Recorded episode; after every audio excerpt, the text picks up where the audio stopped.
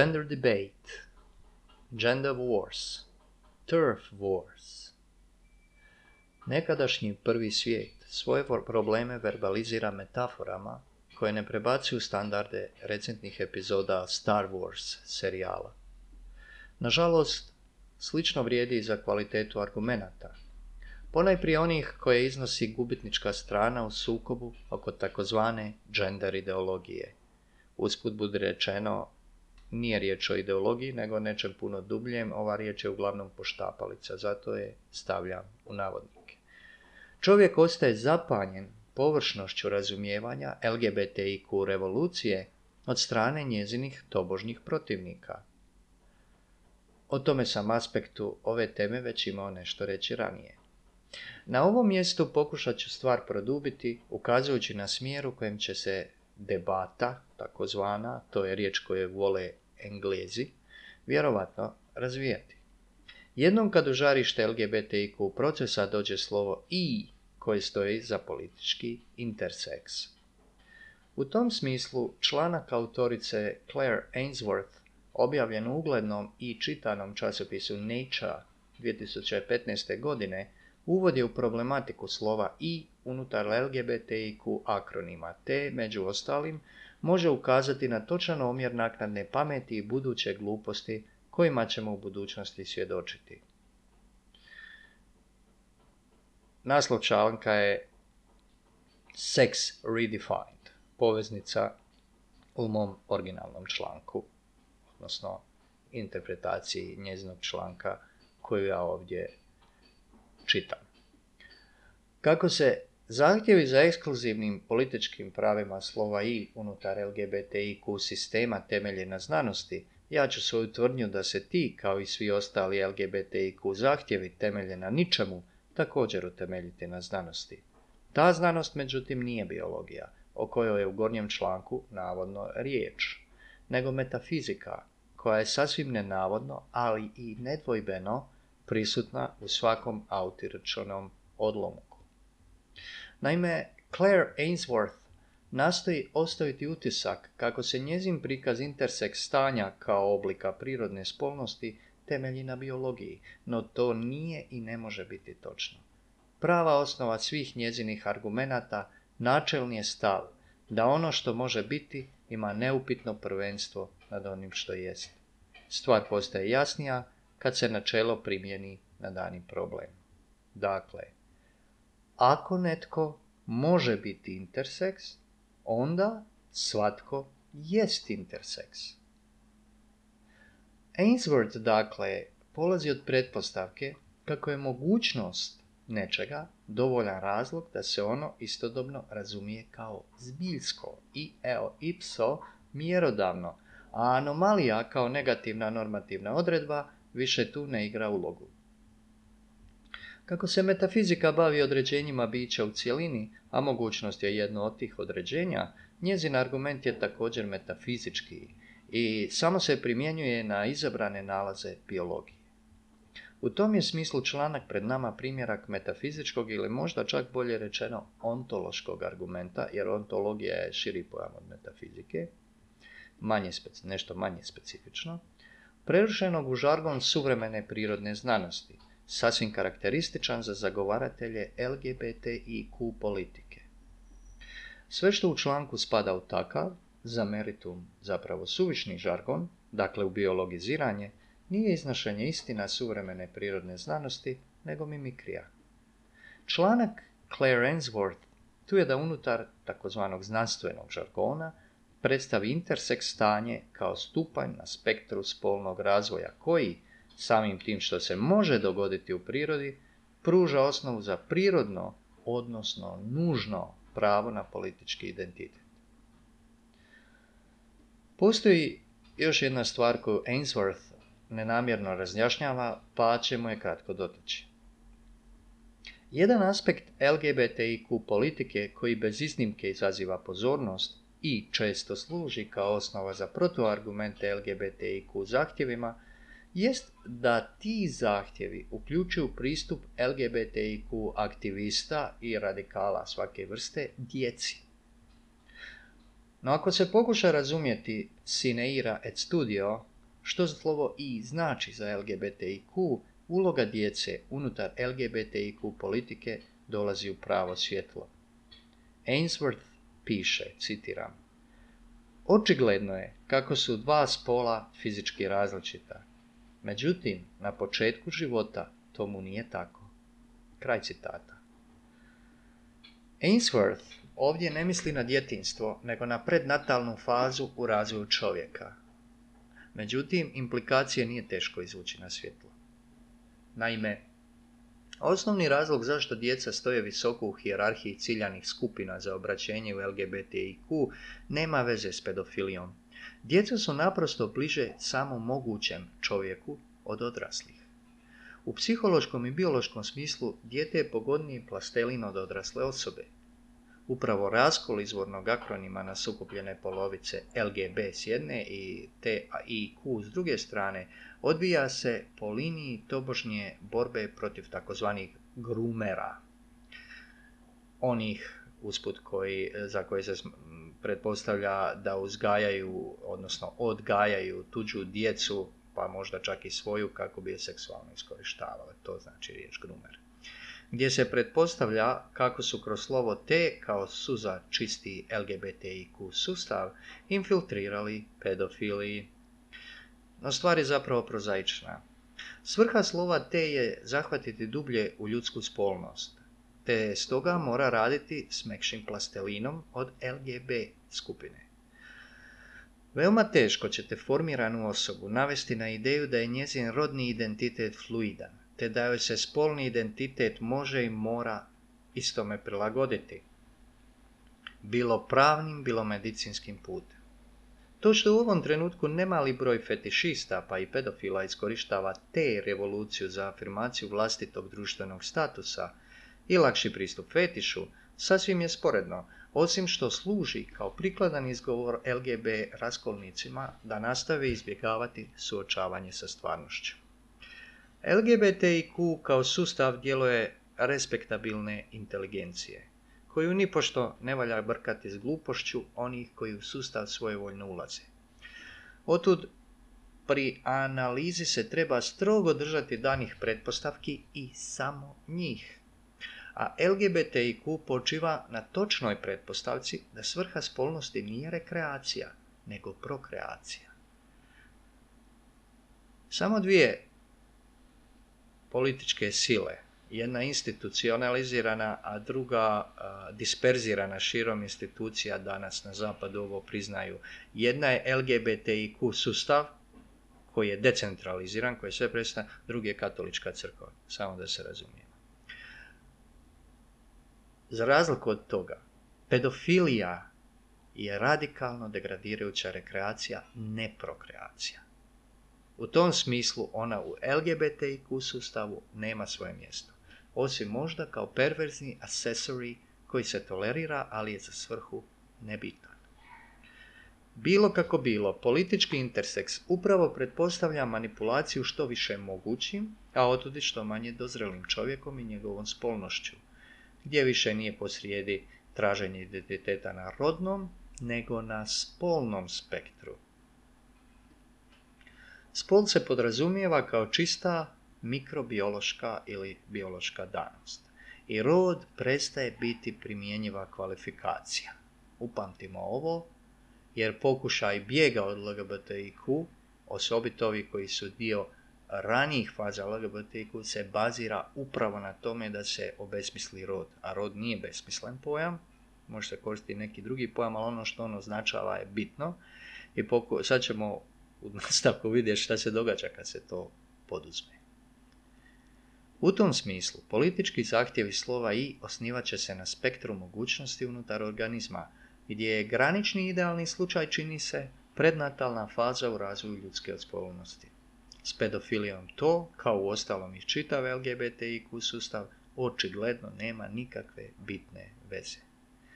Interseks stanje navodno je krunski dokaz zato da su dva odvojena i nepromjenjiva spola iluzija koja nastaje uslijed a. zanemarivanja mogućnosti za volju zbilje i b. razlikovanja prirode od anomalije u prirodi.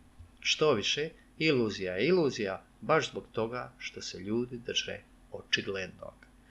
Očigledno je najveći neprijatelj metafizike. Usput. Citiram Claire Ainsworth. Ova otkrića ne sjedaju dobro u svijetu gdje se spol još uvijek definira po binarnoj, pardon, na binarnoj osnovi. Samo nekolicina pravnih sistema dopušta dvosmislenost po pitanju biološkog spola. Tako da pravni i društveni status dane osobe mogu biti pod snažnim utjecajem toga što piše na njezinom rodnom listu. Naime, muško ili žensko. E, sad ona citira da jednog znanstvenika. Glavni problem kod snažno naglašene dihotomije leži u tome da postoje prijelazni stupnjevi unutar binarne podjele, koji pomiču granice i iskaju od nas da se zapitamo gdje je doista crta razgraničenja između muškarca i žene. I to je često veoma težak problem, jer spol se može definirati na različite načine. Očigledno je, nastavlja Ainsworth, kako su dva spola fizički različita, ali na početku života tomu nije tako. Kraj citata. Dakle, primijetimo ponajprije jednu stvar. Jezik kakav je na dijelu u ovom članku već stvara okvir za razumijevanje koje nije u skladu sa autorici toliko mrskom očiglednošću. Dva spola prikazuje se kao dvije krajnosti unutar binarnog modela. Molim pozornost. Vidimo kako se ovdje izvrće logika. Iako već u citatu imate to, ali ja ću pokušati objasniti. Kako je narav spolnosti intrinzično binarna, međutim, tu o krajnostima nema ni govora. Ako je nešto određeno kao binarno, onda nema nikakvih prijelaznih stupnjeva između člana A i člana B. Ako nema prijelaznih stupnjeva, onda nema ni krajnosti. To je ono prvo što se treba, da se tako kaže, dekonstruirati, ali ne činjenicama biologije, nego pretpostavkom na koju nijedna posebna znanost, pa tako ni biologija, nema pravo. Metoda dekonstrukcije je metafizička, u onom smislu u kojem na spolnost primjenjuje opće načelo razlikovanja mogućnosti od zbilje i preokreće uobičajeni vektor ovog načela, dakle smjer, ono prema čemu se gleda. Poslijedi je metafizika koja ne gleda gore, nego dolje. Tradicionalno naime, metafizika nadilazi očigledno tako da ga promatra u svjetlu njegovih uzroka i ili počela. Njezino je pitanje otud zašto su stvari takve kakve jesu. Metafizika u pozadini LGBTIQ sustava tone ispod očigledno, pitajući zašto stvari uopće jesu, a ne ništa. I, budući da nema uzroka koji bi ograničio nove proizvodne mogućnosti, kako bi one mogle biti drugačije. Tradicionalno, metafizika ima samo jedno ograničenje, a to je zbilja sama. Sve što jest, zbiljsko je na način da ne može istodobno i u istom smislu biti i ne biti. LGBTIQ metafizika nije ograničena zbiljom, jer uzimajući mogućnost kao ono prvobitno, polazi od pretpostavke da ono što je moguće, a otud i prvobitno, može istodobno i u istom smislu biti i ne biti. To što ljudsko biće ima dva spola je nešto zbiljsko, ali vremenski ono je jednom bilo samo moguće. Ako je mogućnost prva, a iz ovog ugla gledano jest, onda spolna binarnost nema ni nužnog uzroka ni dovoljnog razloga. Spol je mogućnost koja se može ozbiljiti na beskonačno mnogo načina i u tom smislu model spolnosti nije binaran, nego je spektar s dvije nedopustive krajnosti. Kad netko kaže žena je odrasla ljudska ženka, adult human female, ja ovo doslovno prevodim, to što zvuči grubo je zato što je grubo. Samo što se to u engleskom ta grubost izgubi, a kod nas u jeziku koji je potekao odavde odakle je potekao, vrlo teško je izbjeći grubosti i točnosti kad je grub nešto ružno po pitanju. Kako to danas kao mantru ponavljaju TERF feministice, zagovaratelj slova i na to ima jednostavan odgovor. Muškarac može biti odrasla ljudska ženka. Oboje će se pozvati na biologiju, ali metafizika na koju se biologija danas oslanja dat će za pravo drugome. Recimo samo to da ni zoološki vrt uskoro neće biti sigurno utočište feministica, novih ateista i ostalih anakronizama LGBTIQ revolucije. Njihov bijeg u biologiju, preciznije u životinstvo, baca ih u naručje slova i. Dok je slovo te ili transgender otjeralo LGBTIQ raskolnike u biologiju, jednostavno korigirajući njihovu tvrdnju žena je odrasla ljudska ženka, dodatkom ili nešto drugo što se identificira kao žena, interseks će ih konačno naći i dotući upravo tamo gdje su pobjegli. Pogledamo li na koji način Claire Ainsworth definira interseks, postaje jasno kako LGBTIQ konzervativci ne mogu pobjeći od plodova vlastite logike ni u zološki ni u botanički vrt. Intersex ili ti DSD, Differences of Sex Development, razlike seksualnog spolnog razvoja, spol, a ne rod, razumije kao spektar i to na svim razinama, citiramo. Stanja poput ovog odgovaraju medicinskoj definiciji DSD, gdje se čini da anatomski spol pojedinca nije u skladu s njegovim spolom na razini kromozoma i spolnih žljezda. No ona su rijetka, pogađaju negdje oko 1 prema 4,5 tisuće ljudi.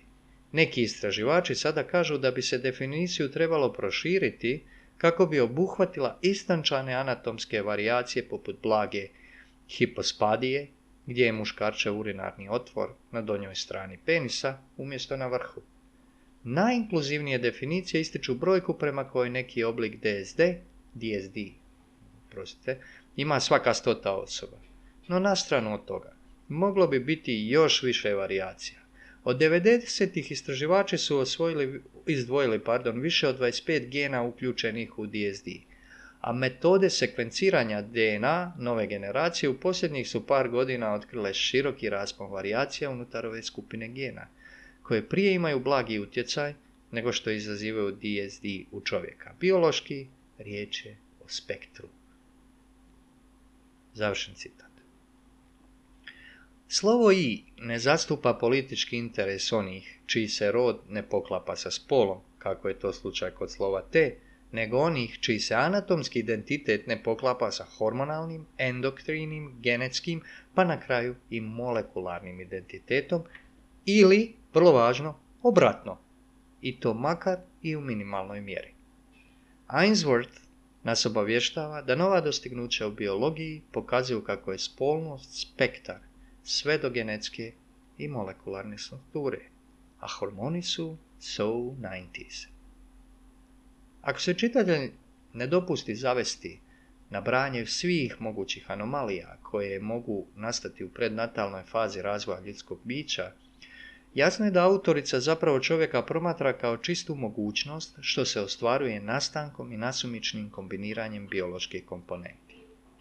No ona je tu sasvim dosljedna, jer ako se ljudsko biće promatra kao mogućnost razvoja neuvjetovana zadanom svrhom tog razvoja, onda je početno stanje na osnovi kojeg se određuje što je čovjek u idealnom slučaju čisto ništa.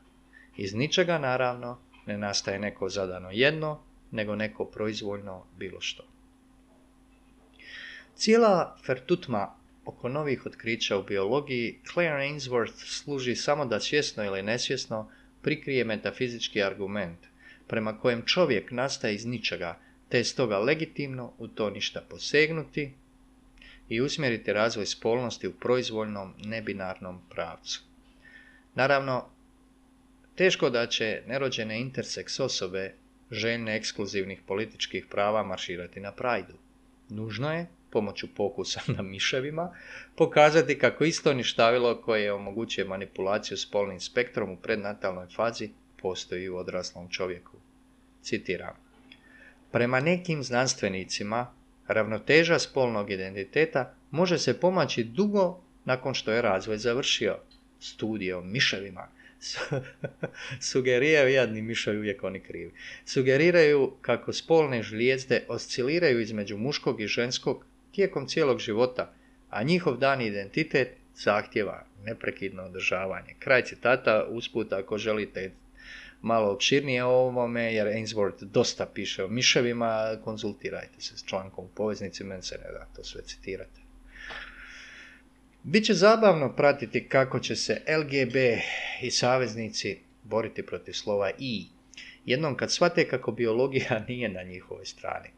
Već kao da se čuju tužake o igranju Boga. Međutim, Bog je navodno umro. Pa otud nema nikakve zapreke da ga se netko igra. Nije li tako? Ako nitko drugi, onda barem novi ateisti, zaglavljeni negdje između prva tri slova LGBTIQ akronima, morali bi se s time složiti. Slovo T unijelo je u LGBTIQ revoluciju moment fizičkog nasilja. Sa slovom I nasilje će postati fundamentalno za ostvarenje ciljeva interseks osoba. Naravno, jednom kad se povjeruje da nema ljudske prirode, tada nema ni nasilja spram njezinih manifestacija. Manipulacije spolnog spektra s tog su stališta samo rekombinacija različitih mogućnosti. Nebo tome zacijelo nije granica, ni doslovno, ani figurativno. Kako je nasilje djelovanje nasuprot prirodnoj aktivnosti nekog bića, sama definicija nasilja više nema nikakvog smisla, ako se ne može govoriti o prirodi stvari, nego samo o spektru slobodnih mogućnosti. Zahvati nad interseks osobama bit će nasilni, već samim tim što zadiru dublje od operacija rodne tranzicije. Jednako tako i otpor protiv njih će postati nasilan ako taj otpor dolazi s LGB spektra. To mora biti tako kad ponestane argumenata, a LGB polovica akronima nema argumenata. Naime, kako LGBTIQ metafizika, LGB biologiziranje je samo očajničko naklapanje. Riječ je o argumentima onih koji su dio LGBTIQ puta prešli za svoje vlastite interese i sad bi se htjeli iskrcati. No od toga nema ništa. Sasvim je moguće da s LGBTIQ Titanika pokuša skočiti slovo T, jer slovo I se izravno nadovezuje na njegova postignuća. Rijetko je kome prije transgender revolucije bilo normalno uvjerenje da dijete od tri godine može komunicirati svoj rodni identitet, kako se to sad kaže i smatra sasvim normalnim. Na koncu, LGBTIQ je zaključak koji se izvodi iz strogo zadanih premisa po strogo zadanom slijedu s lijeva na desno. U određenoj mjeri transgender revolucija bila je osnova ukinuća djeteta kao strogo odjeljene antropološke i moralne kategorije. Međutim, tome nije svrha pedofilija, nego otvaranje pristupa podatnom ljudskom plastelinu. Svako pojedino slovo LGBTIQ akronima treba pristup djeci, dijelom zbog toga što samo na taj način može perpetuirati vlastitu društvenu grupu. Od početka mi se čini kako je uzbuna koju LGBT, LGB, pardon, o, proste, molim vas, aktivisti podižu kao gays against groomers, na primjer, oko te transgender groomera, tu zbog toga što škodi njihovom vlastitom groomingu. Jer nemamo zaboraviti da ovaj izraz, barem u engleskoj, dolazi iz homoseksualnog miljeja. Vrlo je teško Znači, ako se identificirate samo načinom pseudokopulacije koju izvodite i koji vam je jako bitan, u kojem vam se cijeli identitet vrti, a, jako je važno da se ta grupa u koju ste se svrstali, taj identitet, jako identitet bi trebao biti nešto više od grupe, od zbira dijelova i čestica, da tako kažem, jako je važno da se perpetuira. Znači, trebaju vam djeca, a djecu nemate čime praviti ili roditelja, kako god. Znači sve potpuno ste promašili, promašili e, svrhu spolnosti, a želite imati spolnost. O tome se radi. Tako da je grooming prilično uobičajena stvar u tim krugovima. No, to je tema za sebe. Ali definitivno ne za mene, jer sam drugih ekspertiza. To je stvar kriminologije. Idemo dalje. Znači, vaka, vapaj LGB je they are erasing gay kids. Oni brišu gay klince. Međutim, prava je istina da LGBTIQ briše dijete u svakom, osim u sentimentalnom smislu, kakav jednak odgovara i kućnim ljubimcima.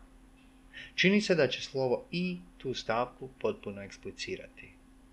Ako je biologija ljudska sudbina, a biološki je spol spektar tijekom cijelog života, onda je jedina prava razlika između čovjeka i djeteta ona između mladunčeta i odrasle jedinke – cijela dimenzija psihosocijalnog razvoja, a ovo je vrlo važno, odnosno razvoja roda, tu gubi smisao. Tako da oni koji izbacuju rod, kritičari LGBTIQ koji pokušavaju tu kritiku temeljiti na izbacivanju pojma roda, pucaju sebi ne u nogu nego u čelo. Rod je osobna spolnost, to je karakteristično za čovjeka i nema spolnosti. Za čovjeka je spolnost nezamisliva bez roda. Nadalje, Postoje psi koje se ne da odučiti od toga da pojedu vlastiti izmet. Poraženi LGB prvoborci i njihovi prijatelji po svemu sudeći pripadaju toj pasmini. Ne treba žaliti što ih zbog toga sada LGBTIQ konačno isključuje iz rasplunda. Onaj kome kod slova i ne postane jasno da svrha cijelog LGBTIQ procesa nije ostvarenje političkih interesa spolnih i rodnih manjina, nego su one tu samo kao sredstvo za svrhu, taj bi trebao opterećivati glavu lakšim problemima. U LGBTIQ svijetu svatko je hero just for a day, a onda slijedi ispostava računa. Svrha procesa je svođenje čovjeka na beskonačnu mogućnost odnosno na ništa, odnosno na posthumanost. Kako je riječ o prilično bizarnoj stvari, bar sa gledišta ljudskog, a ne postljudskog bića, razumljivo je da rijetko tko na vrijeme to shvati. Međutim, tu izgovora nema. Stoga ako nekog zanima koje i kakve su posljedice ugovora s žavlom, neka samo promatra kako će proći anakroni egoisti, od novih ateista i feministica do transrodnih osoba kad se stvar oko slova i zahukta. Logika LGBTIQ univerzuma je takva da je u njemu svatko istodobno mučitelj i mučeni. Od te logike nikoga ne mogu spasiti dostignuća, recentna i buduća prirodnih znanosti, jer one su samo služavke metafizike kojem daje svrhu. A svrha LGBTIQ metafizike je kraj čovjeka i rođenje nakaze. Hvala na pažnji, Branko Malić, Skalić i Bijun.